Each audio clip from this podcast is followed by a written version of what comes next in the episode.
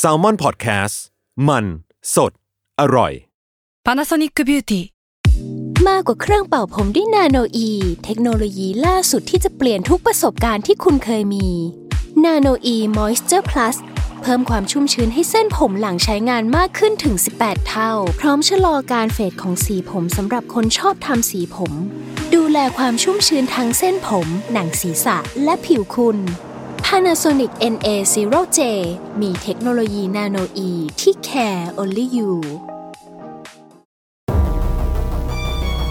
ทฤษฎีสมคบคิด เรื่องลึกลับ สัตว์ประหลาด ฆาตกรรม ความลี้ลับที่หาสาเหตุไม่ได้ เรื่องเล่าจากเคสจริงที่น่ากลัวกว่า fiction สวัสดีครับ ผมยชญ์ บรรพพงศ์ผมธัญวัฒน์อิพภูดม นี่คือรายการ Untitled Case วัสดีครับ สวัสดีครับ ยินดีต้อนรับเข้าสู่รายการ Untitled Case episode ที่ 75 ครับผม ครับผม วันนี้เรามาอยู่กันในธีมที่เอาแหละค่อนข้างพิเศษอีกแล้วคือผมชอบใช้คำว่าพิเศษมากๆเลยอะคุณก็พิเศษทุกรอบแหละแต่อันนี้พิเศษกว่าปกอะอันตินี้พิเศษกว่าปกติครับคือเรามาอยู่ในธีม alcoholism หรือว่าอ่า คือมันเป็นมันเป็นภาษาไทยว่าอะไรนะเป็นเป็นอาการ ติดแอลกอฮอล์อะไรงี้ไหมหรือว่าโรคพิษสุราเรื้อรังหรืออะไรพวกนี้ปะเออโรคพิษสุราเรื้อรังเออซึ่งะไอย่ยเราสองคนอะให้คำตอบได้ไม่ดีเท่าแขกรับเชิญพิเศษคนนี้ครับคือจะเรามีเราจะมีแขกรับเชิญแล้ว ใช่เป็นครั้งแรกเป็นในครั้งที่แบบโคตรโคตรแรกอะในประวัติศาสตร์ Untitled Case ที่มีอยู่ 18 ปีแล้ว แล้วก็อันนี้เป็น EP แรกเลยที่มีแขกรับเชิญครับ ไม่พูดมากความครับให้แขกรับเชิญแนะนำตัวให้ทุกคนฟังหน่อยดีกว่าครับ สวัสดีครับ ผมสวัสดีครับปิ๊กครับ ประวิทย์บุญนิธิไพศิษฐ์ครับ เป็นซีเนียร์แบรนด์ a อ b บ s เ a อร์ของบริษัท Diageo m o e t e n c y ประเทศไทยครับ ครับผม ก็วันนี้พี่ปิ๊กมาอยู่กับเราด้วยด้วยเหตุผลอะไรพี่ปิ๊ก ก็เขาหลงมาเฉยๆไม่ใช่ไม่ใช่ไม่ใช่ใช่เข้าทางซอยสามแล้วเลยร้านข้าวมันไก่โอ้ยมา เดี๋ยวก่อนสิ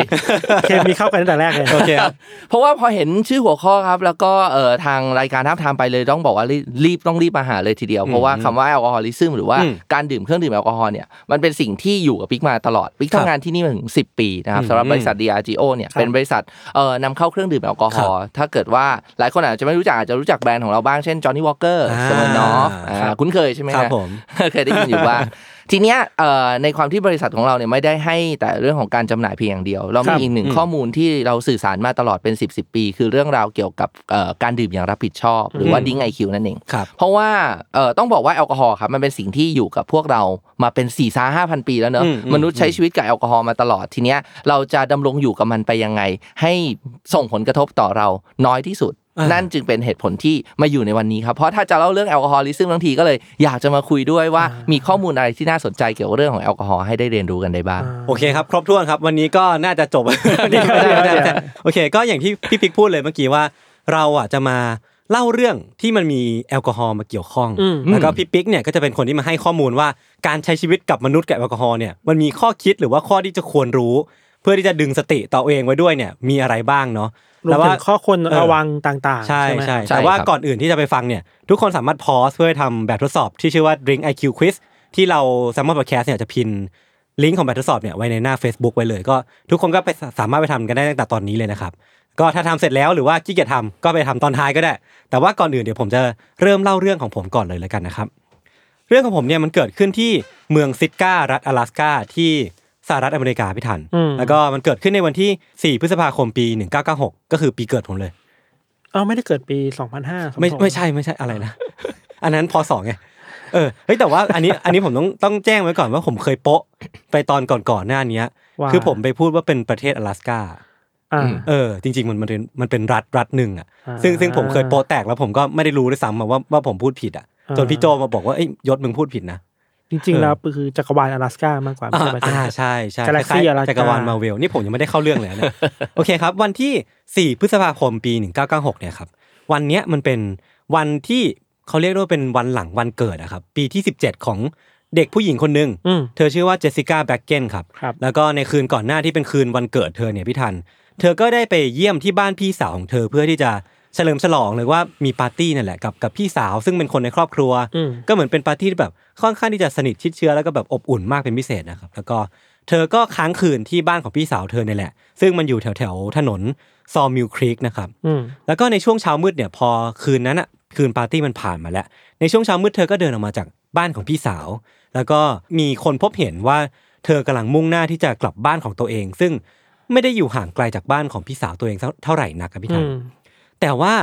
สิ่งที่เกิดขึ้นก็คือเธอคนเนี้ยเจสสิก้าเนี่ยไม่เคยที่จะถึงบ้านของตัวเองเลยอะเพราะว่าหลังจากนั้นนะครับ เธอก็หายตัวไป ไม่ได้กลับไปทางที่บ้าน แล้วก็ไม่ได้วกกลับไปที่บ้านของพี่สาวอืมคือหายตัวไปอย่างไร้ร่องรอยเลยพี่ทัน แล้วก็เธอถูกพบเห็นครั้งสุดท้ายเนี่ย คือตอนที่เปิดประตูมาจากบ้านของพี่สาวแล้วก็มุ่งหน้าที่จะกลับบ้านอย่างที่ผมได้เล่าไปก่อนหน้านี้เลยอืมหลังจากนั้นไม่มีใครรู้ว่าเจสสิก้าหายตัวไปไหนแล้วนะตอนเนี้ยครับ หลังจากการแจ้งความแล้วก็ ออกค้นหาอย่างหนักหน่วงอะพี่ทัน อีกสองวันถัดมาครับตำรวจก็พบเสื้อเชิ้ตของเจสสิก้าเนี่ยที่เธอใส่ไว้ในวันที่หายตัวไปอะครับเป็นเป็นการพบเจอเฉยๆนะคือก็ไม่รู้ว่าเธอหายไปไหนอะเธอเจอแค่เสื้อเชิ้ตตอนเนี้ยมันเป็นเครื่องหมายคำถามเต็มไปหมดเลยว่าทำไมเธอถึงเหลือเหลือแค่เสื้อเชิ้ตตรงเนี้ยนะเจอแต่เสื้อแต่ตัวเออหายไปเออตัวไม่อยู่ ใช่ แล้วก็หลังจากที่เจอเสื้อเชิ้ตประมาณ 2 ชั่วโมงครับเวลาครับผ่านไป 2 ชั่วโมง ร่างของเจสสิก้าเนี่ยก็ถูกพบ โดยถูกวางซ่อนไว้ที่ข้างหลังต้นไม้ขนาดใหญ่ที่มัน ล้มลงมาในสวนสาธารณะ Sitka National Historic Park แต่ว่า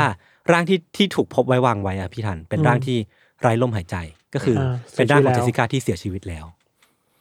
ผลการชันสูตรอะครับเพราะว่าเจสสิก้าเนี่ยถูกข่มขืนมาก่อนที่จะเสียชีวิต แล้วก็อืมสาเหตุการตายก็คือทำถูกทำให้ขาดอากาศจนเสียชีวิต จากเมืองที่มันเคยสงบอะพี่ธันมันเป็นเมืองเมืองซิก้ามันเป็นเมืองที่แบบเงียบสงบมากๆอะแล้วก็เป็นเมืองที่ ไม่ได้อยู่ในเมืองไม่ได้แบบอะไรมากๆแล้วคือแบบเวลาเราพูดถึงชานเมือง หรือว่าพูดถึงเมืองที่มันสงบเรียบร้อยเนี่ยอืมผมว่าซิก้าคือเมืองที่ represent ความความเงียบสงบของชานเมืองได้ดีมากๆเลยเนาะอืมแต่ว่าตอนนี้ซิก้ามันกลับคึกคลื้นมาด้วยความตระหนกแล้วกัน แล้วก็ความหวาดกลัวที่มันคล้ายเป็นมวลบางอย่าง ที่มันตลบอบอวนไปทั่วเมืองเลยว่าแบบมีเด็กผู้หญิงคนหนึ่งอายุ 17 ปี แล้วก็เสียชีวิตอืมโดยที่ ไม่รู้ด้วยซ้ำว่าฆาตกรคือใครอืมแล้วก็โดนข่มขืนก่อนที่จะเสียชีวิตมันเป็นเรื่องที่แบบ น่าจะสร้างความหวาดกลัวให้กับคนในละแวกพอสมควรนะครับอืมก่อนหน้าเนี้ยมันมีประวัติตำรวจที่บอกว่าเรื่องร้ายแรงที่สุดที่ซิดก้าเคยมีในบันทึกประจำวันของตำรวจอะอืมมันคือเหตุที่เพื่อนบ้านเนี่ยไปแจ้งเพื่อนบ้านด้วยกันเนี่ยว่าเล่นดนตรีเสียงดังอะ หรือว่าอ่าทะเลาะเบาะแว้งกันเบาๆอะไม่ได้มีชกต่อยกันอะ แต่แค่ว่าเล่นโวกเวกเสียงดัง อันนี้คือ เป็นบันทึกประจำวันที่ร้ายแรงที่สุดแล้วของเมืองซิดก้าในตอนนั้นน่ะครับหรือแม้กระทั่งว่าเรื่องของการเจอเงินตกหนึ่งดอลลาร์อะไรเงี้ยคือจากเรื่องราวเหล่านี้มันซิมเปิลมากๆอะมันขยับเพดานมาจนเป็นการเสียชีวิตของหญิงสาวคนหนึ่งที่ถูกข่มขืนอะคือมันน่าจะสร้างความตระหนกให้กับชาวบ้านมากพอสมควรนะครับ ท่ามกลางบรรยากาศแห่งความสูญเสียพี่ทัน ผู้คนในเมืองกว่า 1,500 คนเนี่ย ก็มารวมตัวที่สุสานเพื่อแสดงความอาลัยให้กับเจสสิก้า แต่ว่าใน 1,500 คนเนี้ย ไม่มีใครในนั้นเลยที่รู้สึกวางใจอะหรือว่ารู้สึกว่าตัวเองปลอดภัยอะเพราะว่าตอนนี้มันยังไม่มีการหาตัวฆาตกรได้เลย คืออมไม่มีใครรู้ว่าใครเป็นคนทำอย่างนี้กับเจสสิก้าผู้หญิงทุกคนที่อยู่ในเมืองนั้นน่ะรู้สึกว่าตัวเองอะอาจจะตกเป็นเหยื่อก็ได้อะเพราะไม่รู้ว่าใครเป็นเอคอนทำใช่ไหมด้วยความที่มันเป็นอันโนนมันเป็นมันเป็น black space อะมันเป็นแบบพื้นที่ดำๆตรงนั้นนะเราไม่รู้ด้วยซ้ำว่าเราเองจะอาจจะกลายเป็นเหยื่อในอนาคตก็ได้พี่ทันตำรวจก็เลยถูกกดดันอย่างหนักหน่วงให้เรียบรีบทำงานเพื่อ หาตัวฆาตกรออกมาให้ได้เร็วที่สุดนะครับ ตัดภาพมาที่ชายคนหนึ่งครับ ชายคนนี้มีชื่อว่าริชาร์ดบิงแฮมบิงแฮมเนี่ยครับเป็นชายหนุ่มอายุ 34 ปีในเมืองซิดก้าเนี่ยแหละ เขาอาศัยอยู่ในริมชายฝั่งเขานอนในเรือ คือเป็นเรือส่วนตัวเขาเนี่ยแหละ แล้วเขาก็อ่านนอนอยู่ในนั้น คือครับเป็นคนที่ไม่ได้มีบ้านเป็นหลักเป็นแหล่ง แต่ว่าอาศัยอยู่ในเรือที่ตัวเองเป็นเจ้าของนะครับ เขาเนี่ยทำงานเป็นภารโรงของมหาวิทยาลัยเชลดอนแจ็กสัน แต่ว่าจากบทสัมภาษณ์หรือว่าจากการสืบสวนของตำรวจเองอะเขาก็บอกว่า เขาเนี่ยก็ภูมิใจในอาชีพของของเขาเองพอสมควรนะคือก็ไม่ได้รู้สึกว่าชีวิตตัวเองมีจุดด่างพร้อยอะไรอะอืมเขาก็มีความสุขกับปัจจุบันนี้ของเขาอยู่เหมือนกันนะครับ enjoy กับชีวิตปกติทั่วใช่ไปใช่ใช่แต่ว่าครับพี่ทันตรงนี้พี่ปิ๊กอาจจะสนใจเป็นพิเศษ คือครับบิงแฮมเนี่ยครับจากการบอกเล่าของตำรวจหรือว่าจากคำบอกเล่าของชาวบ้านน่ะคือบิงแฮมเนี่ยนอกจากที่จะมีอาชีพเป็นภารโรงเนาะมันจะมีพฤติกรรมอย่างหนึ่งที่เขาเป็นที่รู้จักแบบทั่วกันไปเลยคือออืมเขาเนี่ยมีนิสัยชอบดื่มหนักเป็นประจำอะอืม หรือว่าเป็นคนที่เรียกว่าเป็น alcoholic ก็ว่าได้อะคือแบบมีพฤติกรรมที่เสพติดการดื่มเหล้าดื่มแอลกอฮอล์อะครับเออด้วยพฤติกรรมที่ดื่มหนักอันเป็นที่โจทย์จันนะครับคือครับแบบทุกคนรู้เลยว่าบิงแฮมเนี่ยแม่งขี้เมาอืมทำให้เพื่อนๆเนี่ยมักที่จะแกล้งเขาด้วยกันสร้างสิ่งต่างๆ ที่เขาน่าจะทำได้ในขณะที่เมาจนไม่รู้สึกตัว พูดอย่างนี้อาจจะยังไม่เก็ตนะครับเออพี่ปิ๊กคืออะไรอืมจะเป็นยังไงครับ ตัวอย่างหนึ่งก็คือเขาเนี่ยเคยถูกเพื่อนหลอกว่าตัวเองเนี่ยบิงแฮมเนี่ย ไปขโมยปลาแซลมอนมาจากอาจารย์คนหนึ่งที่มหาวิทยาลัยอะคือเขาตื่นเช้ามาด้วยเวลาแบบมันส่างแล้วอะเพื่อนก็บอกว่าเขาไปขโมยปลาแซลมอนมานะมึงเอาไปคืนเขาด้วยอ่าบิงแฮมก็เชื่อ แล้วก็ซื้อปลาแซลมอนไปคืนที่อาจารย์มหาวิทยาลัยคนนี้ แบบแบบที่เพื่อนบอกเลยอะซึ่งเออพอเอาไปคืนอะ ผลปรากฏว่า อาจารย์ก็บอกมึงไม่ได้ขโมยกูไป มันไม่มีอะไรอย่างนั้นเกิดขึ้นอะ โดนปั่นเออเออ คือเขาเนี่ยมักที่จะตกเป็นเหยื่อของการโดนปั่นของเพื่อนๆเสมอเสมอเลยอะ เพราะมีภาพลักษณ์ว่าเป็นคนเออขี้เมาอะไรอย่างเงี้ใช่ยป่ะใช่ใช่ซึ่งมันเกิดขึ้นได้ง่ายมากนะครับ เพราะคว่ารับเมื่อไหร่ก็ตามที่ร่างกายของเรารับแอลกอฮอล์เข้าไปมากๆเอเนี่ยอความเออทรงจำมันจะหายไปนะอ่าอ่าหลายๆคนอาจจะเคยได้ยินคำที่ว่าแบบถ้าเป็นวัยรุ่นศัพท์วัยรุ่นคือเปิด warp คืออาความทรงจำมันหายไปเลยหรือมันแบบภาพตัดภาพตัดภาพตัดอ่าอ่าอะไรเงี้ยครับนั่นนั่นคือฤทธิ์ อย่างหนึ่งของผลของการดื่มแอลกอฮอล์ที่มากเกินไปอืมครับอ่าผมมากเกิน นั่นแหละผมคิดว่าบิงแฮมเนี่ยถูกเพื่อนๆเนี่ยครับใช้จุดอ่อนในในเรื่องที่ว่าภาพตัดอะหรือว่าอืมภาพ warp ของเขาในการอืมสอดแทรกความทรงจำที่มันเป็นความทรงจำเท็จไปอะอืมแล้วก็กลายเป็นว่าเขาเป็นคนที่เชื่อในความทรงจำเท็จเหล่านี้อุ้ยแล้วก็ไม่สามารถเอาตัวเองออกมาได้อะไม่รู้ด้วยครับซ้ำว่าตัวเองเป็นคนทำเหล่านี้หรือเปล่า ซึ่งเอาจริงก็เป็นเรื่องที่น่ากลัวประน่ามาณหกนึลัวงเหมือมากนกันนะนะครับน่ากลัวมากเออคือทีเนี้ยครับมันน่ากลัวกว่านี้อีกพี่พี่ปิ๊กพี่ทัน คือด้วยนิสัยดังกล่าวเนี่ยของเพื่อนเนี่ยที่รายล้อมรอบตัวบิงแฮมเนี่ยครับเมื่อมีข่าวการตายของเจสสิก้าเกิดขึ้นในเมืองซิดก้าเนี่ยเดาได้ไหมว่ามันเกิดอะไรขึ้นๆอย่าบอกนะเออคือเพื่อนๆของบิงแฮมเนี่ยครับหลอกบิงแฮมว่าเขาเนี่ยน่าจะมีเอี่ยวอะไรบางอย่างกับเรื่องการตายของเจสสิก้าเว้ยโอ้โหเขามีภาพลักษณ์เป็นคนที่ใช่เข้าข่ายเออออะไรเงี้ยคือป่ะมันอาจจะเป็นการปั่น มันอาจจะเป็นการที่ อยู่ดีก็พูดขึ้นมาโดยที่ไม่ได้รู้ไม่ได้เชื่อว่าบิงแฮมจะเป็นคนที่เชื่อขนาดนั้นน่ะอืมว่าตัวเองเป็นคนอาจจะเป็นคนที่ลงมือฆาตกรรมหญิงสาวในขณะที่ตัวเองเมาอะ คือมันไม่รู้ด้วยซ้ำว่าการกระทำอย่างนี้มันทำไปเพื่ออะไรนะในในในมุมมองของเพื่อนนะนะครับอืมซึ่งบิงแฮมเนี่ยก็ดันไปเชื่อเพื่อนน่ะแล้วก็เชื่อมั่นในตำรวจด้วยอะก็เลยเดินทางไปที่โรงพักเพื่อขอให้ตำรวจเนี่ยช่วยพิสูจน์เรื่องราวที่มันเกิดขึ้นว่าเพื่อนเขาบอกมาว่าเขาเป็นคนที่มีส่วนเกี่ยวข้องกับการตายของเจสสิก้าว้าว เขาบอกว่าเขาเนี่ย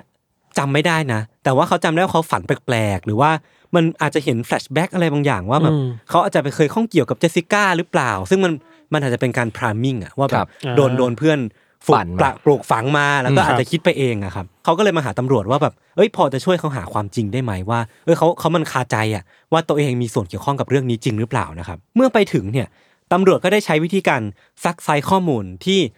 มันเป็นวิธีการซักไซข้อมูลที่เป็นเทคนิคที่ค่อนข้างที่จะเฉพาะทาง มันชื่อว่า REID เทคนิคคือคือพอผมไปเสิร์ชดูคร่าวๆเนี่ยมันจะเป็นเทคนิคที่เอาไว้ใช้ในการซักไซ้หรือว่าเป็นเป็นเทคนิคในการสืบสวนละกันอ่าๆมันจะประกอบไปด้วย 9 ขั้นตอน ซึ่งหนึ่งในขั้นตอนเนี่ยนะครับ มันมีการอ้างหลักฐานปลอมๆขึ้นมา เพื่อชี้นำให้บิงแฮมเนี่ยยอมสารภาพออกมาตามหลักฐานปลอมๆนั้นนะอืมน่าสนใจเออคือมันเป็นวิธีการที่เป็น ID เทคนิคเนี่ยมันเป็นวิธีการที่ค่อนข้างที่จะ controversial ประมาณหนึ่งว่าแบบอ่ามัมันเป็นวิธีการที่เหมาะสมแล้วหรือเปล่า ในการใช้ซักไซ้คนคนหนึ่งอะหรือว่ามันวัดผลได้จริงๆไหมอะไรเออเงี้ยเออเออเราคิดถึงไอ้เนี่ยไอ้ไอ้เครื่องจับเท็จอะอืมใช่ครับที่มันก็ใช่ controversial เหมือนกันว่ามันใช่ใช้ได้จริงๆหรือเปล่าใช่บ้างใช่ใช่ใช่อะไรประมาณนั้นเลยพี่ทัน ซึ่งปรากฏว่าผลสรุปแล้วเนี่ยทั้งหมดทั้งมวลคือบิงแฮมเนี่ยจะด้วย IED เทคนิคหรือว่าความที่มันไม่สมประกอบในความทรงจำของเขาเองอะครับทำให้บิงแฮมเนี่ย ยอมสารภาพออกมา อืม กับจากตำรวจเลยนะกับตำรวจเลยว่าเขาอาจจะเป็นคนที่ลงมือฆาตกรรมเจสสิก้าจริงอะโอ้เออเขาสารภาพออกมาเองเลยอะทางนั้นที่หลักฐานชิ้นนั้นนะมันไม่ได้มีอยู่จริงด้วยซ้ำอะหลักฐานที่อ่าฮะที่ตำรวจเนี่ยสร้างขึ้นมาเพื่อบีบให้บิงแฮมสารภาพอะมันเป็นหลักฐานที่แบบปลอมขึ้นมาปลดขึ้นมา เออ ซึ่งเอาจริงๆแล้วเราถ้าเรามองในมุมเนี้ยบิงแฮมก็อาจจะตกเป็นหนึ่งในเหยื่อของการกระทำที่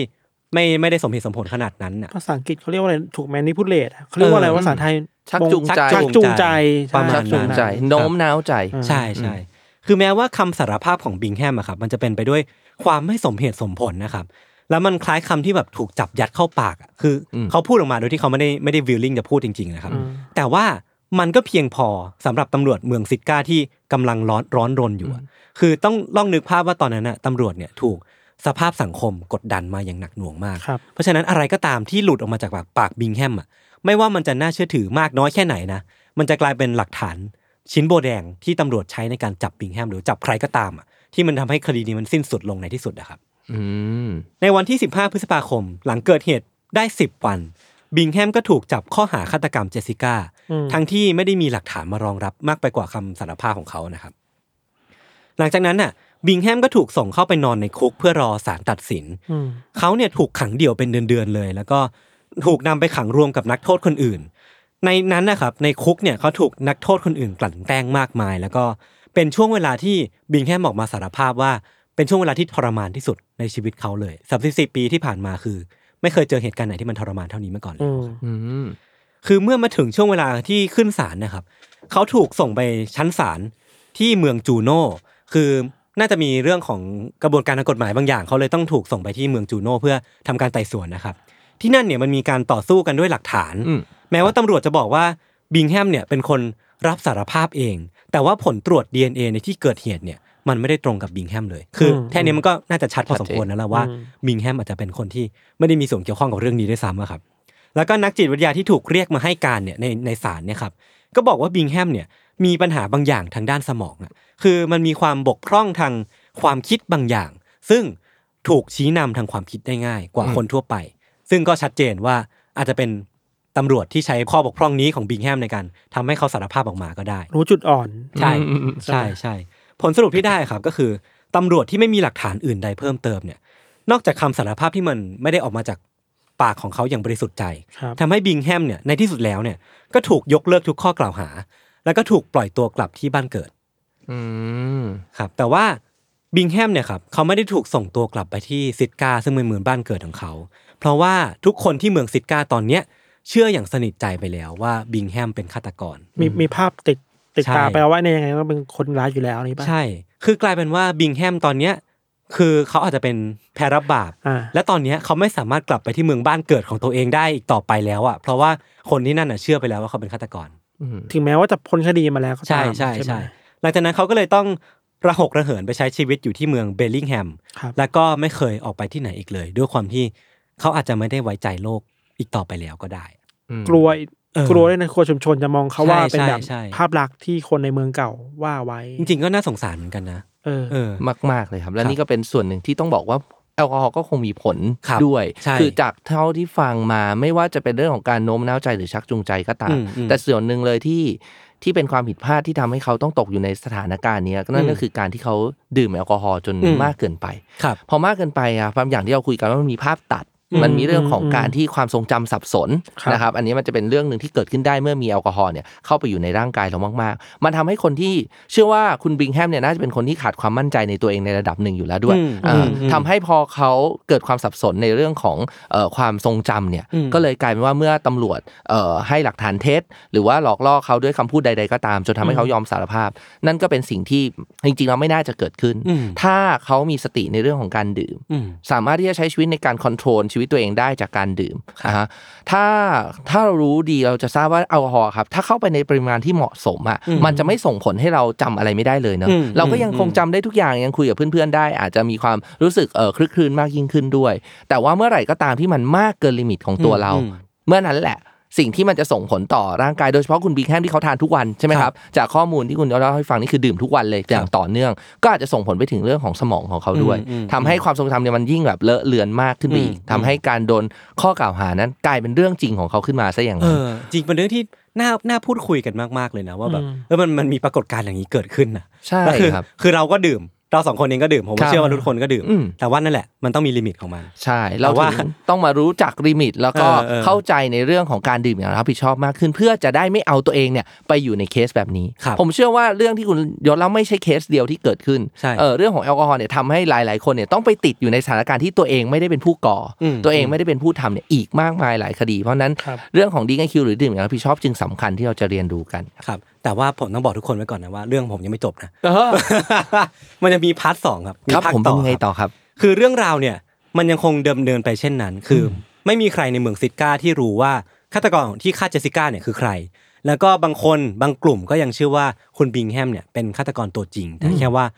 เขาอาจจะไม่ได้ถูกหลักฐานที่มันรองรับมากพอสมควร เรื่องราวมันก็ดำเนินไปเช่นนั้นครับ ไม่มีใครรู้ฆาตกรตัวจริง จนเวลามันผ่านไปกว่า 20 ปีอืมคือประมาณ 23 ปีได้ครับ จนกระทั่งปี 2019 ที่ผ่านมาครับ เวลามันล่วงเลยเนาะ แล้วก็อีกสิ่งหนึ่งที่มันพัฒนาตามเวลาเนี่ยมันก็คือเทคโนโลยีที่มันก้าวหน้ามากขึ้น คือตำรวจ阿拉斯ก้าเนี่ยมีเทคโนโลยีแล้วก็อุปกรณ์ที่ทันสมัยมากขึ้น คือมันเป็นเทคโนโลยีที่ชื่อว่า genetic genealogy อ่ะ genealogy คือพี่ทันน่าจะเคยเล่าไปแล้ว ยีน ในตอน อะไรบางอย่าง ในตอน อ๋อ Golden State ไอ Killer การวงสาคนาญาติ ใช่ ตามหาอะไรแบบนั้นใช่ป่ะ ใช่ golden state killer ป่ะนะ ใช่ใช่ใช่ เออมันคือการที่เราเนี่ยเอาตัวอย่าง DNA ของ อ่า ใครบางคน แล้วก็มา แตกแตกๆไปตามวงสาคนาญาติคือเรียกว่า family tree อ่ะ เอาไปเอาไปใส่ในในฐานข้อมูลแล้วมัน ใช่ จะวิเคราะห์ว่าวงสาคนาญาติมันพระบุรุษเราอ่ะ ใช่ มีใครบ้าง ไปเทียบเคียง อะไรแบบนี้ใช่ไหมเอาไป ใช่ เทียบ ครับ เคีย คื ง อ กับ เอามาปฏิปต่อกันไปเรื่อยๆว่า ครับ เราดูว่าคนนี้เป็นลูกหลานใคร แล้วก็ดูว่าญาติของเขาคือใคร มีความ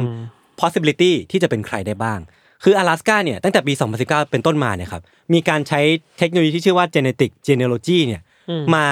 มมา solve case ที่มันเป็น unsolved มา10กว่าปีได้อะอืม solve สำเร็จไปแล้ว2เคสอ่าซึ่งมาถึงเคสที่3ซึ่งก็คือเคสของเจสสิก้าซึ่งตำรวจเนี่ยก็ได้ใช้เทคโนโลยีนี้กันเข้ามาเพื่อที่จะหวังว่าน่าจะ solve เคสนี้ได้นะครับครับแล้วก็ตำรวจเนี่ยก็ได้นำ DNA ที่พบในที่เกิดเหตุที่พบอยู่บนร่างกายของเจสสิก้าเนี่ยไปตรวจสอบด้วยเทคโนโลยีนี้ จนรู้ว่าเจ้าของ DNA ที่อยู่บนเสื้อผ้าของเจสสิก้าเนี่ยคือใคร เจ้าของ DNA คือชายที่ตอนเนี้ยในปี 2019เนี่ยมีอายุ 66 ปี เขาชื่อว่าสตีฟบรันช์อ่าคือปัจจุบันเนี่ยครับเขาอาศัยอยู่ในรัฐอาคันซัส เมื่อรู้ดังนั้นเนี่ยตำรวจก็รีบประสานงานแล้วก็ดำเนินการต่ออย่างรวดเร็ว แต่ว่าเมื่อตำรวจไปถึงแล้วก็เผชิญหน้ากับคุณบรันช์นะครับเขาก็กลับปฏิเสธว่าเขาไม่ได้เป็นคนฆ่าเจสสิก้าแล้วก็ไม่ได้ยอมรับผลตรวจ DNA ที่เกิดขึ้นด้วย คือเขาก็ใช้ช่องว่างทางกฎหมายบางอย่างแหละ ในการบอกว่าผลตรวจ DNA นี้มันอาจจะไม่ได้ร้อเปอร์เซ็นต์คือเขาก็ไม่สามารถใช้เป็นหลักฐานในการยืนยันว่าเขาเป็นคนที่มีเอี่ยวกับเรื่องนี้ก็ได้ แต่ว่าที่มันพีคไปกว่านั้นนะพี่ทันกับพี่ปิ๊กครับ คือหลังจากการสืบสวนผ่านไปประมาณ 30 นาทีอะครับ คุณบรานช์เนี่ยก็ฆ่าตัวตาย เฮ้ยอุ้ยคือเพราะเพราะเรารู้สึกผิดนี้เหรอ อันเนี้ยเป็นที่ถกเถียงว่าเขารู้สึกผิดหรือว่ามันมีเหตุผลบางอย่างเนี่ยผมจะมารีแคปตอนท้ายแล้วกันนะครับอืมอืมอืมคือเขาฆ่าตัวตายโดยที่ไม่ได้ยอมรับสารภาพหรือว่าให้ข้อมูลอะไรเพิ่มเติมเกี่ยวกับคดีฆาตกรรมของเจสสิก้าอีกเลย คือมันก็กลายเป็นว่าถ้าเขาเป็นฆาตกรจริงอะครับ ตอนเนี้ยคุณสตีฟบรันช์เนี่ยได้ทำการหนีปัญหาที่เขาสร้างไว้เมื่อ 23 ปีที่แล้วไป แต่ว่าคราวเนี้ยเขาได้หนีมันไปแล้วตลอดกาลอืมคือไม่มีใครรู้ด้วยซ้ำว่าจะ solve เคสนี้ยังไงในเมื่ออผู้ต้องสงสัยที่ในที่สุดก็หาจนเจอแล้วอะอ่าดันฆ่าตัวตายหนีไปอะอาจจะเอออาจจะพูดยากว่าหนีปัญหาเราคิดว่ามันหนีหนีความจริง ใช่อืมอาจจะเป็นอย่างนั้นก็ได้มากกว่าเออความพีคของเรื่องเนี้ยครับก็คือ 2 เดือนก่อนหน้าที่เจสสิก้าจะเสียชีวิตในเมืองซิก้าเนี่ยครับ มันมีคดีที่คุณบรันช์เนี่ยได้ทำการไปข่มขืนหญิงสาวอายุ 18 ปี คนหนึ่งในเมืองซิก้ามาอืมแล้วก็เมื่อเมื่อหญิงสาวคนเนี้ยนำเรื่องนี้ไปแจ้งความครับตำรวจก็บอกว่าให้เธอพยายามให้แบรนช์เนี่ยสารภาพออกมาจากการพูดคุยผ่านโทรศัพท์ให้ได้ แต่ว่าคุณแบรนช์เนี่ยก็ไม่ยอมทำให้คดีมันล่วงเลยไปทำให้กว่าแบรนช์เนี่ยจะโดนจับนะครับ มันก็ล่วงเลยไปนานหลายเดือนหลังจากที่เจสสิก้าเสียชีวิต แล้วก็บิงแฮมเนี่ยถูกจับเข้าคุกไปเรียบร้อยแล้วอะทั้งที่ความจริงแล้วเนี่ย ในตอนนั้นนะครับตำรวจที่เมืองซิก้าเนี่ยก็ยอมรับว่าแบรนช์เนี่ยเคยเกือบตกเป็นหนึ่งในผู้ต้องสงสัยอะอืมที่สำคัญมากๆนะในคดีของเจสสิก้าเพราะว่าเขาเคยมีคดีข่มขืนคนอื่นมาก่อครันบก่อนที่เจสสิก้าจะโดนอืมเพราะฉะนั้นเจสสิก้าที่เป็นเหยื่อข่มขืนแล้วก็เสียชีวิตเนี่ยแบรนช์เนี่ยที่เป็นคนที่เคยมีโปรไฟล์มาก่อนอะอืมควรจะตกเป็นหนึ่งในผู้ต้องสงสัยเนาะแต่ว่าเขาก็ไม่เคยเป็นเลยอะเพราะว่าแม้ว่ารูปลักษณ์ของเขาเนี่ยมันก็ตรงกับหลักฐานที่พบในที่เกิดเหตุนะในที่เกิดเหตุมันมี ขน pubic hair อืมเออขนอวัยวะเพศอืมสีแดง ซึ่งก็ตรงกับสีผมของแบรนช์อ่าแล้วก็รูปพรรณสันฐานอะคือมันก็ค่อนข้างตรงมากๆอะที่มีพยานพบเห็นหรือว่าต่างๆนานาเนาะแล้วก็ตำรวจเนี่ยครับมีทั้งตัวอย่างเลือดของคุณแบรนช์อะที่สามารถนำไปตรวจสอบ DNA เพื่อเชื่อมโยงกับ DNA ที่ตกอยู่ในตัวของเจสสิก้าได้ในตอนนั้นน่ะแต่ว่าไม่ได้ทำ เพราะว่าบิงแฮมเนี่ยครับถูกบิงแฮมเนี่ยเบี่ยงเบนความสนใจไปก่อน อ่าจากพฤติกรรมที่เขาถูกเพื่อนปัดมา ดูหวือหวากว่า เออ แล้วก็ใช่สารภาพสารภาพด้วย เออ คือมันมันค่อนข้างที่จะน่าคิดมากๆอะว่าถ้าตอนนั้นน่ะคุณบิงแฮมอะไม่ได้เข้ามาสารภาพกับตำรวจอะหรือว่าไม่ได้เข้ามาหาตำรวจแบรนช์อาจจะโดนจับไปแล้วตั้ตั้งงแต่แต่ตอนนั้นวันนั้นแล้ว ก็ได้ เออแบรนช์ใช่ครับ อาศัยอยู่ในเมืองซิก้าต่ออย่างลอยนวลอีกถึง 15 ปีเต็มหลังจากที่เจสสิก้าเสียชีวิต ก่อนที่จะย้ายไปที่อาคันซัส แล้วก็ ใช้ชีวิตแบบเงียบๆอะครับ แล้วก็ตำรวจจะตามไปเจอ แล้วก็ทำให้เขาตัดสินใจที่จะทำการกระทำดังกล่าว อืมอืมคือไม่มีใครรู้หรอกครับว่าผลตรวจ DNA ที่นำไปสู่หลักฐานที่มันร้อยเปอร์เซ็นได้ขนาดนั้นไหม แต่ว่าการฆ่าตัวตายของบรันช์เนี่ยมันมันอาจจะทำไปเพื่อหนีปัญหา หนีความผิด หรือว่า เพราะว่าเขากลัวที่จะขึ้นศาลอีกครั้งก็ได้ก็เป็นคือไปได้ คือตอนที่เขาเคยข่มขืนคนใช่ไหมครับ คือตอนนั้นเขาเคยขึ้นศาลด้วย แล้วก็มันมีประวัติที่บอกว่าตอนที่คุณบรานช์อะครับขึ้นศาลเนี่ยเขาถึงกับร้องไห้ออกมาด้วยความกลัว คือมันก็จะบอกได้ว่า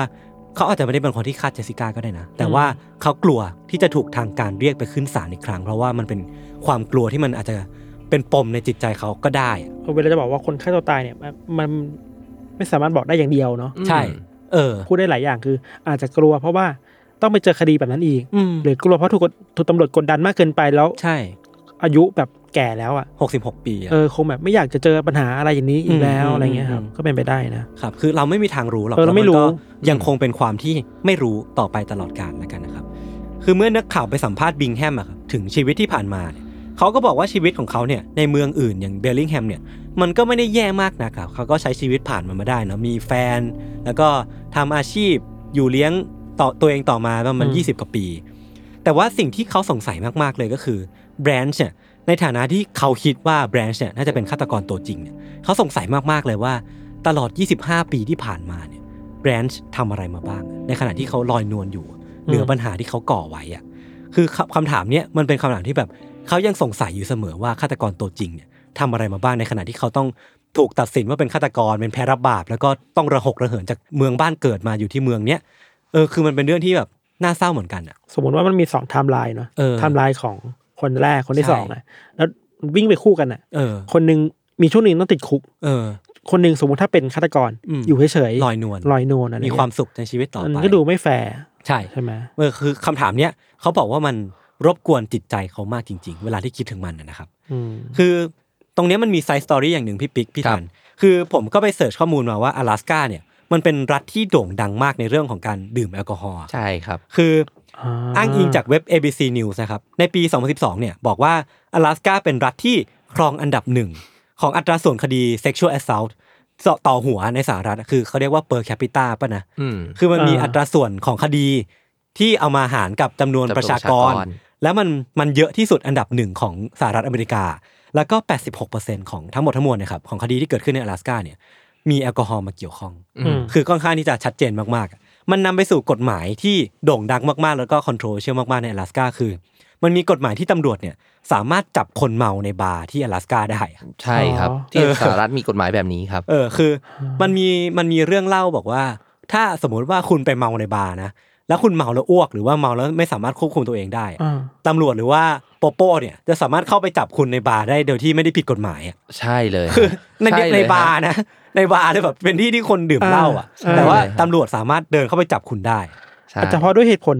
เรื่องความปลอดภัยถูกต้องใช่แบบใช่ที่ประวัติศาสตร์ของเมืองนี้มันมีมารัฐนี้ใช่มีมาอะไรอย่างนี้หรออืมถูกต้องครับ เพราะว่าเอ่อด้วยปีกว่าประชากรของเขาเนี่ยมีเรื่องของการดื่มแอลกอฮอล์กันเนี่ยค่อนข้างมากสาเหตุหลัก ๆ อันหนึงเลยเรื่องของอากาศอ่าอากาศหนาวหลายใช่หลายไหมๆพอมีลักษณะของอากาศหนาวเนี่ยเครื่องดื่มอืมแอลกอฮอล์ก็อืมเป็นสิ่งหนึ่งที่มนุษย์ใช้ในการดำรงชีวิตตั้งแต่อืมในสมัยก่อนนะครับครับทีเนี้ยเอ่อนอกเหนือจากเรื่องของที่ยศบอกว่าจะจับคนเมาได้แล้วเนี่ยอืม ใน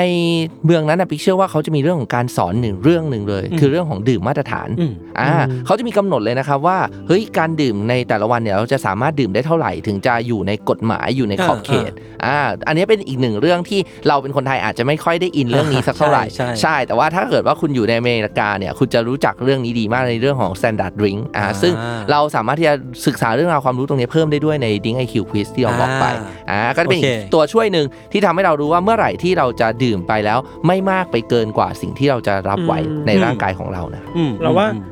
เราว่ากลไกแบบนี้มันน่าสนใจนะครับอืมเป็นยศคือว่าอืม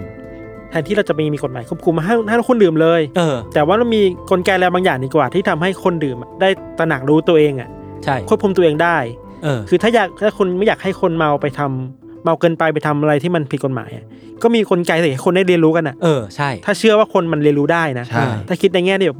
บวกๆซึ่งมันควรจะเป็นอย่างนั้นอะใช่มันควรจะจเป็นอริงย่างๆนั้มันนควรจะเป็นอย่างนั้นนะจริงๆมันมีด้วยนะอย่างเช่น องค์การอนามัยโลกเนี้ยครับครับผมเออเขาก็กำหนดไว้แล้วนะครับว่ามนุษย์เนี่ยสามารถที่จะดื่มแอลกอฮอล์ได้อ่าอ่าในครับแต่ละวันเนี่ยอย่างเช่นผู้ชายนะครับจะดื่มได้3-4ถึง4ดื่มมาตรฐานต่อวันอืมและตลอดทั้งสัปดาห์ 7 วันไม่เกิน 21 ดื่มมาตรฐานอืมอ่าผู้หญิงจะน้อยลงมาหน่อยเพราะผู้หญิงได้รับผลกระทบมากกว่าผู้ชาย ผู้หญิงก็จะเหลือแค่ต่อวัน 2-3 ดื่มมาตรฐานอืมแล้วว่าถ้าตลอด 1 สัปดาห์ไม่เกิน 14 ดื่มมาตรฐาน นี่คือ WHO องค์การอนามัยโลกบอกกับพวกเราเลยนะครับว่าอืมเราสามารถดื่มได้เท่านี้ที่จะส่งผลกระทบต่อร่างกายเราน้อยที่สุดครับใช่ อันนี้เป็นสิ่งหนึ่งที่เราพยายามสื่อสารแล้วก็บอกกับทุกคนจริง ๆ ว่าอืมเราสามารถที่จะควบคุมตัวเองได้ถ้าเรามีความรับผิดชอบมากพอครับอีกเรื่องนี้น่าสนใจคือ เมื่อกี้ผมสะดุดตรงนี้ที่ที่พี่ปิ๊กพูดว่าแบบ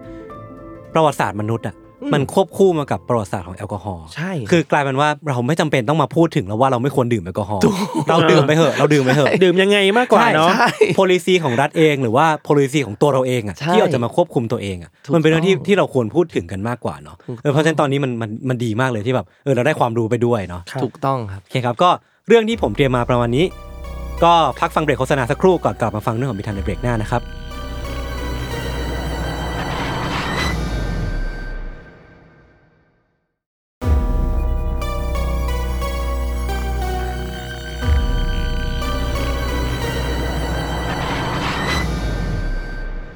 โอเคครับ กลับมา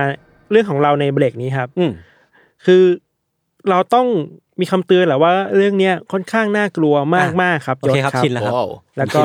ทุกคนที่ฟังอยู่ครับครับณปิ๊กครับ เพราะว่านอกจากน่ากลัวแล้วก็มีความรุนแรงพอสมควรอืมฟังแล้วอาจจะมีความ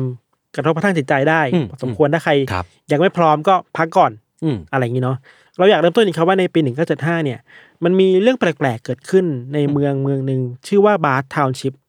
นี่อยู่ในรัฐโอไฮโอที่อเมริกาครับครับ เหตุการณ์เนี้มันเกิดขึ้นตอนที่มันมีเด็กวัยรุ่นกลุ่มหนึ่ง เป็นวัยแบบเซนเจอร์ติงอะอ่านึกออกไหมครับเออเออเออซนเออๆออกไปเดินเล่นกันตามป่าในหลังชุมชนนี่แหละอืมครับคือเราอยากให้นึกภาพแบบว่าเด็กเซนเจอร์ติงอะออกไปเที่ยวการเดินไปเดินมาในป่าเนาะสำรวจป่ากันแบบสนุกๆอะพอเด็กกลุ่มนี้เดินไปในป่าได้สักพักหนึ่งครับพวกเขาเห็นว่าตรงหน้าพวกเขามันมีท่อนไม้ท่อนหนึ่งแต่ว่ามันถูกปักไว้แบบ ผิดที่ผิดทางอะอืมไม่รู้ว่าทำไมมันต้องมีตรงนี้ด้วยอะอืมพอเดินเข้าไปดูใกล้ๆก็พบว่า นอกจากมันเป็นแท่งไม้ที่มันปักผิดๆแล้วอะบนแท่งไม้นั้นอะ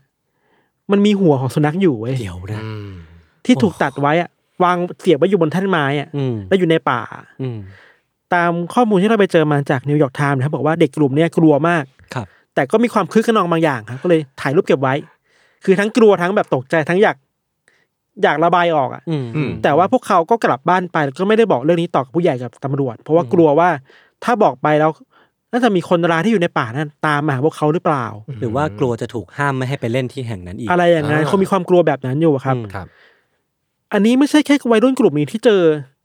อะไรแปลกๆในป่าแห่งนี้นะอืมอืมคือว่าชาวบ้านในชุมชนแถวๆนั้นนะครับเขาก็บอกกันว่า พวกเขาเคยเจอเรื่องแบบนี้เหมือนกันอืมคือเวลาเดินเข้าไปในป่าแห่งเนี้ย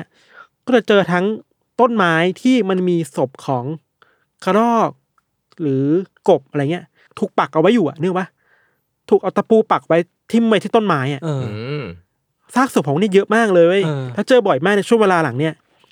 แต่ว่าพวกเขาก็ไม่สามารถหามือคนทำได้ว่าใครเป็นคนทำ อืม เรื่องนี้ก็ยาวไปผ่านไป เราตัดภาพไปอีกวัยรุ่นอีกกลุ่มหนึ่งนะในเวลาที่ไม่ต่างกันมากครับ วัยรุ่นกลุ่มนี้ชอบไปตกปลากันตามแอ่งน้ำในเมือง นึกภาพว่าเวลาเราไปเที่ยวแอ่งน้ำอะครับ แล้วก็เอาเป็ดตกปลาไปมายืนยืนตกปลาสองสามคนอะไรเงี้ยตามภาพทั่วไปที่เราทุกคนทุกคนเคยฟังหรือเคยเห็นภาพกันคือว่า เวลาตกปลาเสร็จก็จะเอาปลาออกมาจากเบ็ดอืมแล้วเก็บไว้ในถังอ่าบางคนก็เอาปลาใส่ในถังแล้วก็ทิ้งไปลงแม่น้ำอีกรอบนึกป่ะครับปล่อยให้มันมีชีวิตต่อไปอะไรเงี้ยแต่วันนั้นน่ะในเพื่อนกลุ่มเนี่ยครับมันมีเพื่อนคนหนึ่งที่มีพฤติกรรมแปลกออกไปไว้ยอืมอืมคือว่า หลังจากที่เพื่อนคนนี้เขาดึงปลาขึ้นมาได้ครับ เขาไม่ได้โยนปลาลงไปในถังกลับไปนะ แต่ว่าเขาไปเอามีดที่อยู่ข้างๆตัวเองอะอืมขึ้นมาแล้วก็เฉือนตรงกรีดตรงของตัวปลาอ่าอืมกรีดตรงกลางเลยอะแล้วค่อยๆกรีดดูเนื้อในของมันอะอืมโอ้โหเลือดก็โผล่มาเพียบเลยอะอืมเพื่อนตกใจว่าทำอะไรอยู่อะไรเงี้ยเออวัยรุ่นคนนี้ตอบว่าที่เราทำแบบนี้เพราะว่าเราอยากรู้ว่าข้างในปลามันเป็นยังไงอืมอืมอืมแล้วก็ปล่อยให้ปลาตัวนั้นดิ้น แล้วก็เสียชีวิตไปตายไปตรงหน้า ครับ เราจะบอกว่าวัยรุ่นคนนี้กับคนที่เอาซากศพไปไว้ในป่า คือคนคนเดียวกันเว้ยอ๋อเว้ยนี่พี่เฉลยตั้งแต่ตอนนี้ในสองนั่นน่ะเหตุการณ์นี้เออแล้วจะบอกว่าคนคนนี้จะเติบโตไปเป็นฆาตกรต่อเนื่องที่น่ากลัวมากที่สุดในอเมริกา ผมเดาออก คนหนึ่งเลย ผมเดาออก คนนี้คือเจฟฟรีย์ดามเมอร์ครับ โอเคครับ ชัดเจน คือเจฟฟรีย์ดามเมอร์เนี่ยคุณปิ๊กเราเคยเขียนไปในหนังสือของนายเทเคอืมครับว่าเป็นฆาตกรต่อเนื่องที่ตัวผมเองอะรู้สึกว่า น่ากลัวมากคนหนึ่งอืมแต่ว่าที่หยิบมาเล่าในรอบเนี้ยอืมมันจะมีเรื่องราวที่มากกว่าในหนังสือเว้ยอ่าเพราะฉะนั้นมันจะไม่ซ้ำในหนังสือโอเคอ่ามีบางอย่างที่เหมือนกัน แต่ว่ามีบาง detail ที่เราอยากเอามาพูดเป็นพิเศษเนาะอ่าครับโอเค คือเจฟฟรีย์ดามเมอร์นะครับ เกิดในวันที่ 21 พฤษภาคม 1960ครับมีแม่ชื่อจอยส์พ่อชื่อไลโอเนล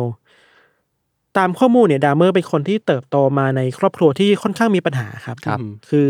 คุณพ่อคุณแม่ก็ทะเลาะกันบ่อย หรือว่า ตัวคุณแม่เองจอยส์เนี่ยก็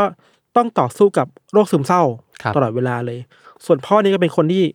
เป็นนักวิชาการอะอยู่ในมหาลัยแล้วก็บ้างานมากๆ ไม่ค่อยมีเวลากลับบ้านเท่าไหร่อะไรอย่างเงี้ยครับ นอกจากปัญหาครอบครัวแล้วเนี่ยดามเมอร์เองก็ต้องอยู่กับสภาพร่างกายที่ไม่ค่อยแข็งแรงครับครับ คือตัวเขาเองต้องเข้ารับการผ่าตัดบริเวณลำไส้ตั้งแต่อายุสี่ขวบอะอืมคือเด็กมากนะสี่ขวบอืมผ่าตัดแล้วอะอืมแล้ว ไอการที่ต้องผ่าตัดเข้าโรงพยาบาลตั้งแต่สี่ขวบมันทำให้ดามเมอร์เศร้าซึมมากกว่าคนอื่นน่ะครับคือไม่ได้มีเวลาอยู่กับเพื่อน ไม่มีเวลาไปโรงเรียนทำให้หาความสัมพันธ์จากสังคมไม่ค่อยได้อะอืมมีความแปลกแยกประมาณนึงอะไรเงี้ยครับ พอโตมาสักพักหนึ่งดามเมอร์ก็รู้สึกว่าตัวเองต้องเก็บกดความเจ็บปวดนะครับ ที่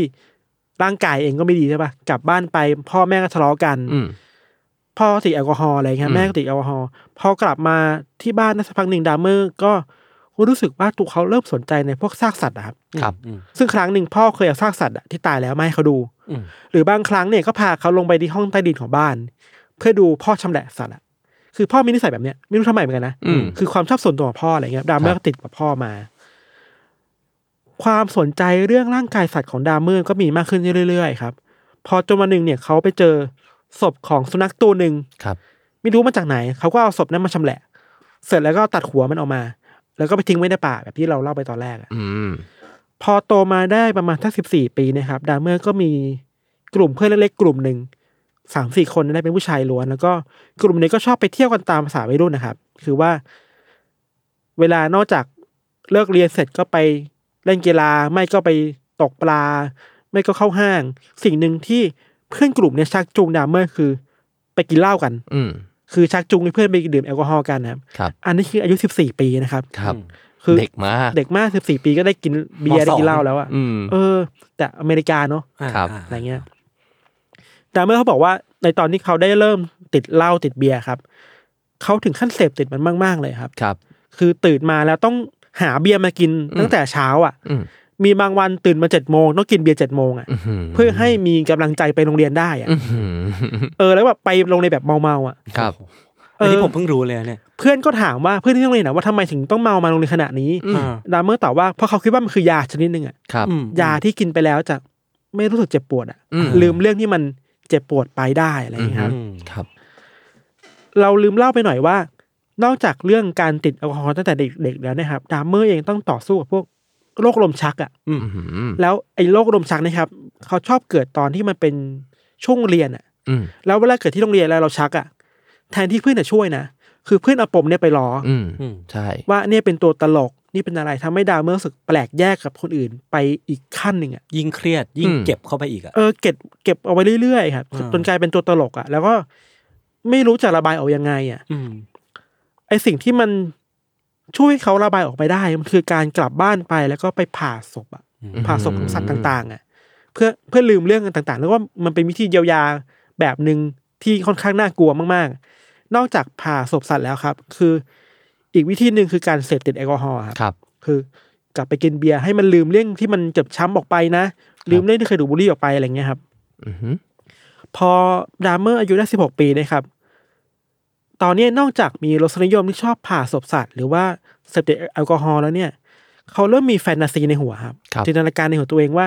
มันจะเป็นยังไงนะ ถ้าเขาสามารถเป็นเจ้าของใครได้สักคนหนึ่งอะในชีวิตจริง ๆอะคือเขาอยู่กับความเหงามาตลอด ไม่มีอืมเพื่อนเพื่อนก็ไม่ค่อยรักเพื่อนก็บูลลี่ พ่อแม่ก็แตกแยกกันไม่รักอะไรอย่างเงี้ยครับ มันคงดีมั้งนะ ถ้าเขาจะสามารถครอบครองใครสักคนหนึ่งได้จริง ๆ อะไรในชีวิตอะไรเงี้ยแล้วมันต้องเป็นคนที่ สามารถอยู่กับเขาได้โดยที่เขาจะไม่จากเขาไปไหนอีกเลยอะอืมคือความคิดแบบเนี้ยมันอยู่อยู่กับเขามาตลอดเลยครับ พอเขาเรียนจบเนี่ยอายุสิบแปดปีนะครับ ดามเมอร์ก็เจอกับปัญหาอีกรอบ คือว่าพ่อแม่ก็แยกทางกันแล้วครับแล้วตัวเขาเองก็อยู่กับบ้านที่อาศัยกับยายที่ค่อนข้างอายุเยอะแล้วนะครับ พ่อก็นานๆกลับมาทีหนึ่งในช่วงเวลาที่เขาต้องอยู่บ้านคนเดียวครับ คือคุณยายก็หลับหลับๆตื่นตื่นๆอะไรอย่างเงี้ยเนาะ การอยู่บ้านคนเดียวทำให้ดามเมอร์ต้องกินเหล้ากินเบียร์มากขึ้นกว่าเดิมอีกอะอืมไออาการเสพติดแอลกอฮอล์เนี่ยมันมันปะทุมากขึ้นในตอนสิบแปดปีเนะครับครับ คือพออยู่คนเดียวไม่มีอะไรทำอะก็อืมเอาเบียร์เปิดตู้เย็นมากินเบียร์กินเบียร์กินเบียร์อะไรเงี้ยเคยมีคนเขียนรายงานว่า ถ้าคุณเปิดห้องเข้าไปในบ้านของดามเมอร์สิ่งแรกที่จะได้กลิ่นคือกลิ่นเบียร์คือมันเยอะขนาดนั้นอะ กินเบียร์ตลอดเวลาอะไรเงี้ยครับ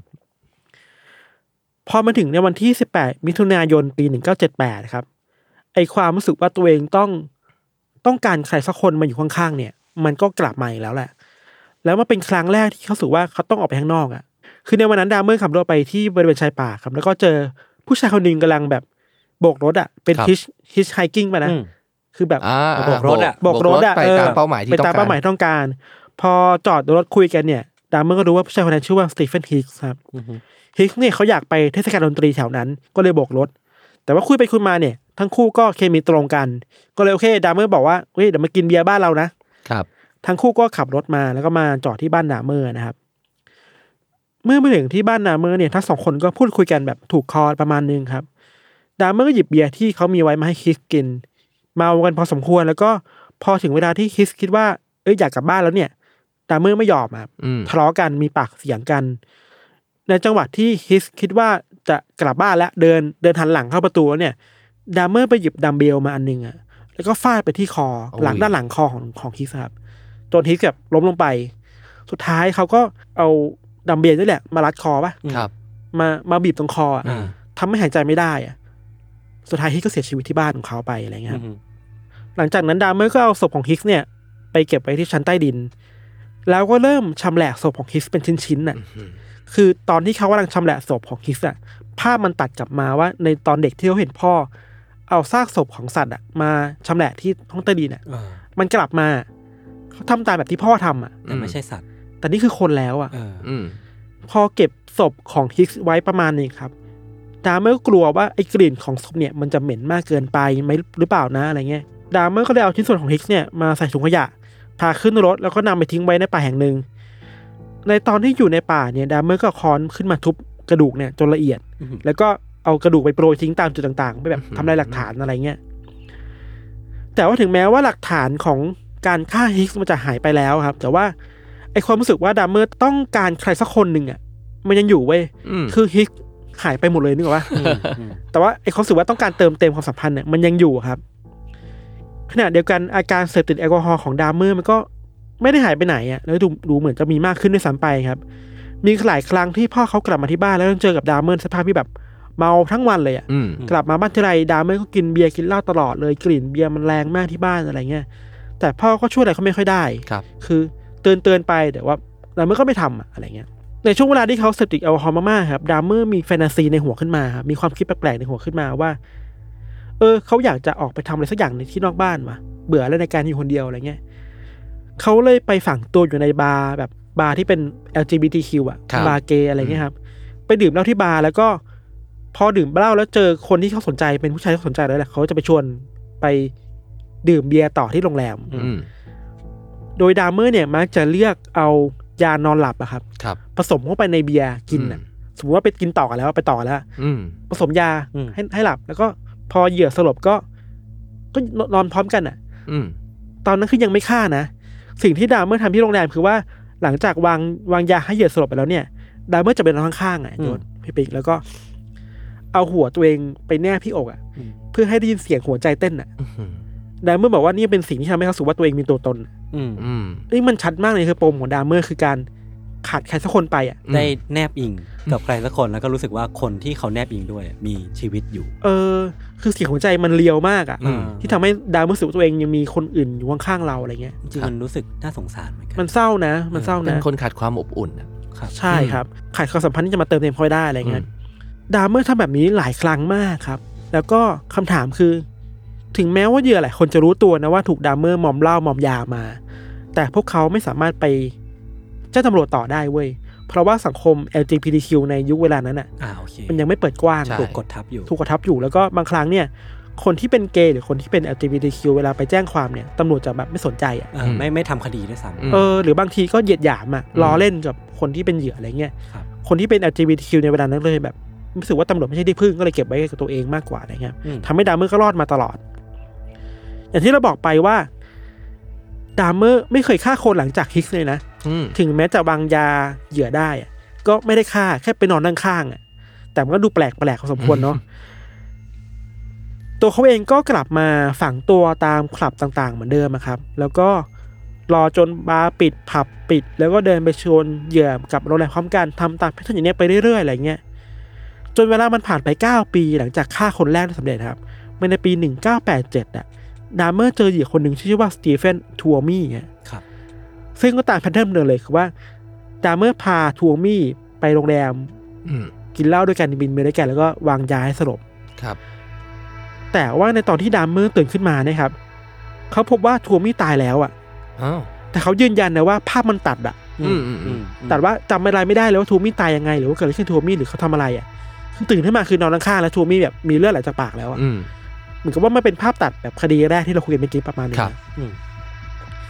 นอกจากยืนยันว่าจำอะไรไม่ได้เลยนะครับ ดามเมอร์ก็ไม่รู้ด้วยว่าจะทำยังไงกับทัวมี่ที่ตายไปแล้วครับ สิ่งที่เขาทำคือก็เอาศพของทัวมี่เนี่ยชำแหละ แล้วก็ยัดใส่กระเป๋าเดินทาง แล้วก็เรียกแท็กซี่อะให้นำกระเป๋าเนี่ยไปส่งที่บ้านเว้ย อืม แท็กซี่ถามดามเมอร์ว่านี่คืออะไรศพใช่ไหม ดามเมอร์ตอบว่าใช่เอ้าเอ้าคือนึกว่าโจ๊กอะเออ เออเออคือถ้าเป็นคนทั่วไปเขาไม่คิดว่าคนจะกล้าพูดว่านี่คือศพอะอืมอ่าคือคุยล้อเล่นกันอะอืมแท็กซี่ก็ไปส่งที่บ้านเว้ยอ่าฮะพอดามเมอร์กลับไปที่บ้านน่ะเขาก็ลงมือชำแหละศพของทัวมี่อีกรอบหนึ่งอืมที่ใต้ดินเหมือนเดิม แยกเอาเนื้อออกจากกระดูก เอาเนื้อที่เป็นเศษเนื้อทิ้งลงขยะ แต่รอบเนี้ยครับเขาคิดว่าเขาต้องการใครสักคนหนึ่งมาอยู่ข้างๆนั้นจริงๆจริงๆอะคือเขาเสพติดการที่มีคนอยู่กับเขาอะสิ่งที่ดามเมอร์ทำคือตัดเอาหัวของศพทัวมี่ออกไปเลาะเอาเนื้อออกเหลือแค่กระดูกเนี่ย แล้วเก็บไว้ในกล่องเป็นของที่ระลึกในห้องนอนตัวเองอะ เออคือดามเมอร์ต้องการอะไรแบบนั้นอะอืมเหตุการณ์ฆ่าทัวมี่เนี่ยมันเหมือนเป็นตัวปลดล็อกความรู้สึกของดามเมอร์ที่มีหมดเลยครับ แล้วมันทำให้เขาเดินหน้าฆ่าคนต่อไปเรื่อยๆแบบ ไม่มีอะไรมันหยุดได้แล้วอะอื มันมีเหตุการณ์หนึ่งเกิดขึ้นในวันที่ 16 มกราคม 1988 ครับ ดามเมอร์เจอกับวัยรุ่นคนหนึ่งชื่อว่าเจมส์ด็อกเทเตอร์ คือทั้งสองคนเจอกันที่บาร์แห่งหนึ่งแล้วก็ก่อนที่ดามเมอร์จะไปล่อลวงให้ด็อกเทเตอร์เนี่ยกลับมาดื่มกันต่อที่บ้านเหมือนเดิมเลย แล้วก็ลงมือฆ่าด็อกเทเตอร์ช่วงประมาณตีสี่หลังจากนั้นก็เอาร่างของด็อกเทเตอร์เนี่ยไปชั้นใต้ดินชำแหละเหมือนเคสของทัวมี่ สิ่งที่ดามเมอร์ทำมันดูเป็น pattern มากขึ้นน่ะคือ เริ่มรู้แล้วว่าทำทำอะไรแบบเชี่ยวชาญมากขึ้นน่ะอืมแยกเนื้อออกจากกระดูกยังไงตัดยังไง สุดท้ายเขาก็ตัดหัวของด็อกเทเตอร์ออกมา เอาเนื้อออกแล้วก็เก็บกระโหลกเอาไว้เป็นที่ระลึกเหมือนเก็บดิมไว้ในกล่องเดียวกับที่มีหัวของทัวมี่อยู่อะอืมอืมคิดถึงภาพห้องนอนหนึ่งคนน่ะครับกล่องที่ระลึกข้างๆห้องนอนตัวเองมันคือกล่องที่มีกะโหลกกระโหลกคนอยู่อะสองกะโหลกสองกระโหลกแล้วอะเหมือนเหมือนแฟนตาซีในหัวของเขามันเริ่มที่จะชัดขึ้นเรื่อยๆอะว่าเขาจะไปเจอใครแล้วเขาจะทำอะไรกับ ชายคนนี้แล้วเขาจะได้อะไรเก็บไว้ในในในห้องนอนเขาบ้าง เขาเริ่มจับแพทเทิร์นตัวเองถูกอะทำแบบนี้แล้วจะจะดีน่าจะรอดนะอะไรเงี้ยครับ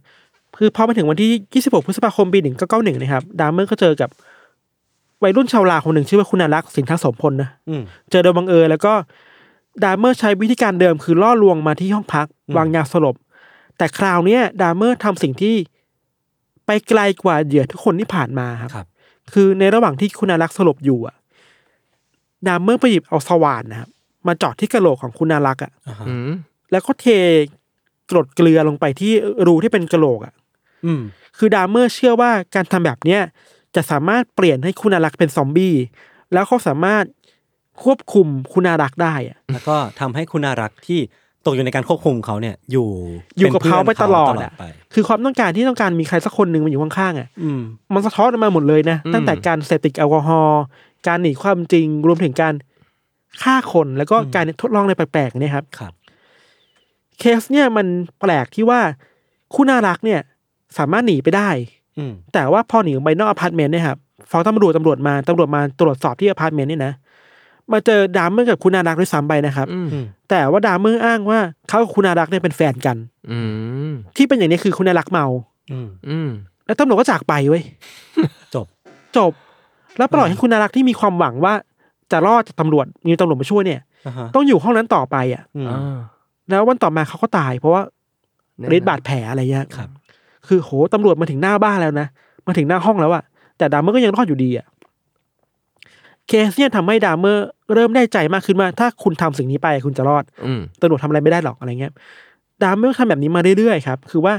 ชวนเหยื่อมาดื่มที่บ้านดื่มที่ห้องวางยาสลบ แล้วก็ เอาสว่านมาเจาะที่กระโหลกเหยื่ออย่างนี้อีกสองสามคนอะไรเงี้ยครับ ดามเมอร์ทำอย่างนี้มาถึงจนวันที่ 22 กรกฎาคมปี 1991 ครับ เจอเหยื่อคนใหม่ชื่อว่าเทรซี่เอ็ดเวิร์ด คนเนี้ยเทรซี่เอ็ดเวิร์ดเนี่ย ได้สติหลังจากถูกมอมยาอืมแล้ววิ่งหนีออกมาจากอพาร์ตเมนต์สำเร็จ คราวนี้ครับ ดามเมอร์ไม่รอดแล้ว เพราะว่าเทรซี่เอ็ดเวิร์ดอะไปเจอตำรวจอืมแล้วบอกให้ตำรวจมาดูที่ห้องเลย ยังไงมันนี่มันคนร้ายแน่ๆเลยครับ พอตำรวจเข้ามาที่ห้องของดามเมอร์เนี่ย สิ่งที่เขาพวกเขาเจอคือว่า เจอกระโหลกของมนุษย์นะครับ วางเรียงกันในห้องอะอืมเป็นเหมือนของประดับในห้องอะพอเปิดเข้าไปในตู้เย็นก็เจอหัวของเหยื่อที่แบบยังไม่เลาะเนื้อออกอะอืมหัวคนที่ถูกตัดเอาไว้อยู่ในอยู่ในตู้เย็นด้วยเหมือนกันนะพอเดินไปดูในห้องน้ำในห้องอาบน้ำก็เจอกับศพที่ไม่มีหัวครับ ถูกแช่ไว้กองกองๆกันสองสามศพอะคืออยู่ได้ไงคะโหดสัตว์โหดมากดามเมอร์น่ากลัวมาก หลังจากนั้นดามเมอร์ก็ถูกจับเข้าคุกในปีหนึ่งเก้าเก้าหนึ่งครับถูกตัดสินจำคุกตลอดชีวิตครับแล้วก็เข้าใจว่าในปีหนึ่งเก้าเก้าสี่เนี่ยก็มีข่าวว่าดามเมอร์เสียชีวิตในคุก เพราะว่าถูกเพื่อนในคุกทำร้ายอืมจนตายอะไรเงี้ยตามข้อมูลสรุปคือว่าดามเมอร์เนี่ยฆ่าคนไปอย่างน้อยสิบเจ็ดคนอืมแรงจูงใจคือว่าเขาบอกว่าตัวเองเนี่ยต้องการฆ่าคน เพื่อเพื่อเก็บอะไรบางอย่างจากจากเหยื่อตัวเองอะมาไว้กับตัวครับเพื่อที่ตัวเองจะได้ไม่รู้สึกเปล่าเปลี่ยวหัวใจอะอืมอืมจะได้มีคนมาเติมเต็มความว่างเปล่าของตัวเองอะไรเงี้ยครับอืม แล้วก็มีคนวิเคราะห์ว่าหนึ่งในปัจจัยที่ทำให้ดามเมอร์กล้าทำเรื่องที่น่ากลัวแบบเนี้ยเพราะว่าเพราะฤทธิ์ของแอลกอฮอล์ครับครับ คือในทางการแพทย์ผมไม่รู้เข้าใจผิดไหมนะคือว่ามันมีโรคที่ชื่อว่าพิษสุราเรื้อรังเนาะใช่ครับ ซึ่งมันทำให้ดามเมอร์เกิดภาพหลอนขึ้นมาในหัวครับแล้วแฟนตาซีบางอย่างที่เขาต้องต้องสว่านเจาะหัวคนน่ะครับมันเกิดมาจากฤทธิ์ของอะไรพวกนี้ได้ด้วยเหมือนกันนะ มันก็อาจจะมีผลที่เกี่ยวข้องกันได้ เนื่องจากว่าแอลกอฮอล์เนี่ยมันจะมีฤทธิ์ในเรื่องของการกดประสาทอืมอ่าฮะทำให้อย่างที่เราคุยกันตั้งแต่เคสแรกว่าความทรงจำจะสับสนอ่าฮะสิ่งที่จริงกลายเป็นไม่จริงในตัวเอง สิ่งที่ไม่จริงกลายเป็นเรื่องจริงของตัวเราแบบเนี้ยครับก็เป็นส่วนหนึ่งที่เอ่อแอลกอฮอล์อาจจะทำให้เกิดฤทธิ์แบบนั้น แต่ว่า ถ้าจากทั้งสองเรื่องที่ปิ๊กฟังอะปิ๊กว่าส่วนหนึ่งเลยที่มันสำคัญกว่า แล้วก็มีผลกระทบมากกว่าต่อการกระทำของทั้งคู่อะคือเรื่องของปมในจิตใจใช่อ่าเมื่อกี้ลองฟังดูดีๆ จะรู้เลยว่าดามเมอร์เริ่มตั้งแต่การเลือกที่จะเอาแอลกอฮอล์เนี่ยมาใช้ในการแก้ปัญหาชีวิตอ่าเพราะเขาขาดความอบอุ่นพ่อแม่ทะเลาะกันแล้วเห็นพ่อแม่ทานแอลกอฮอล์ก็ดื่มด้วยเห็นไหมฮะซึ่งพี่จะบอกว่าจริงๆแล้ว ตั้งแต่ที่เขาคิดว่าแอลกอฮอล์จะแก้ปัญหาชีวิตได้อะอันนี้ก็ผิดละอืมอืมแอลกอฮอล์ไม่ใช่เครื่องมือที่ใช้ในการแก้ปัญหาใด ๆ ในชีวิตของพวกเราได้ครับผมเชื่อว่าเราทุกคนมีปัญหาในชีวิตอ่าแต่เราทุกคนมีสติพอที่จะไม่เลือกเอาแอลกอฮอล์มาใช้ในการแก้ปัญหาชีวิต มันอาจจะเป็นแค่สิ่งหนึ่งที่เราดื่มเข้าไปเพื่อให้เรารู้สึกว่าเราคือขึ้นขึ้นเรามีความสุขในการสนทนากับเพื่อน แต่แน่นอนว่าเราทุกคนจะไม่เลือกมันเป็นเครื่องมือในการแก้ปัญหาชีวิต พูดอย่างนี้ได้ไหมครับว่าในในระยะยาวเนี่ยมันช่วยเราไม่ได้หรอก ใช่ครับมันช่วยเยียวยาเราได้แต่ยะสั้นแบบระยะจัระงหยะวะตรงนั้นหน่ะน้านั้นเองตรงหน้านั้นเองอะไรเงี้ยจริง ๆ ถ้าให้ปิ๊กพูดในมุมที่อยู่กับแอลกอฮอล์มาตลอดจริงๆมันแก้มันช่วยอะไรไม่ได้เลยด้วยซ้ำครับอืมอืมแอลกอฮอล์มันช่วยอะไรไม่ได้เลยด้วยซ้ำมันเพียงแค่มันเป็นเครื่องมือหนึ่งที่ทำให้เรารู้สึกว่าเราหลุดจากกรอบชีวิตเดิมๆหลุดจากความเป็นจริงใช่ไปหลุดจากความเป็นจริงไปหน่อยแค่นั้นเองอะไรเงี้ยครับแต่ว่าเมื่อเราใช้มันบ่อยๆจนเราเสพติดกลายเป็นแอลกอฮอลิซึมเหมือนในหัวข้อวันเนี้ยมันก็จะ ส่งผลที่บานปลายหรือว่าเกินเลยอืมเราถึงต้องมีสติในการที่จะเอ่อรู้จักที่จะดื่ม หรือรู้จักที่จะบริโภคมันครับอือฮึครับแต่ว่าหลักๆถ้าฟังอะครับเอ่อการที่จะบอกว่าแอลกอฮอล์เนี่ยเป็นสิ่งที่ทำให้เขาตัดสินใจทำพวกนั้นน่ะปิ๊กว่าปมหรือว่าปัญหาในใจ สิ่งที่เขามีมาตลอดอืมอืมอืมสิ่งที่สังคมทำกับเขา สิ่งที่ครอบครัวทำกับเขา นั่นเป็นเรื่องที่ใหญ่กว่าใช่น่าสนใจอืมะนั่นเป็นเรื่องแต่ที่คืใหญ่กว่า คือว่าเราจะไปโทษแอลกอฮอล์ว่าทำให้คน ไปฆ่าคนอะ ไม่ได้ คือแอลกอฮอล์มันอาจจะไป trigger อะไรบางอย่างมากกว่ามันเป็นมันไม่ใช่ step แรกอะใช่ครับ step แรกไม่ใช่จะเป็นปัญหาปมจิตใจครอบครัวอะไรมากกว่าไม่อย่างนั้นทุกคนที่ดื่มก็ต้องมีกรณีพิพาทกันหมดละใช่เต็มไปหมดใช่ถูกต้องไหมฮะแต่เพการาะฉะนั้นคือแล้วถ้าเป็นอย่างนั้นน่ะถ้าเราเข้าใจผิดอะมันคือแปลว่าทุกคนที่ดื่มแอลกอฮอล์ต้องออกไปฆ่าคน ใช่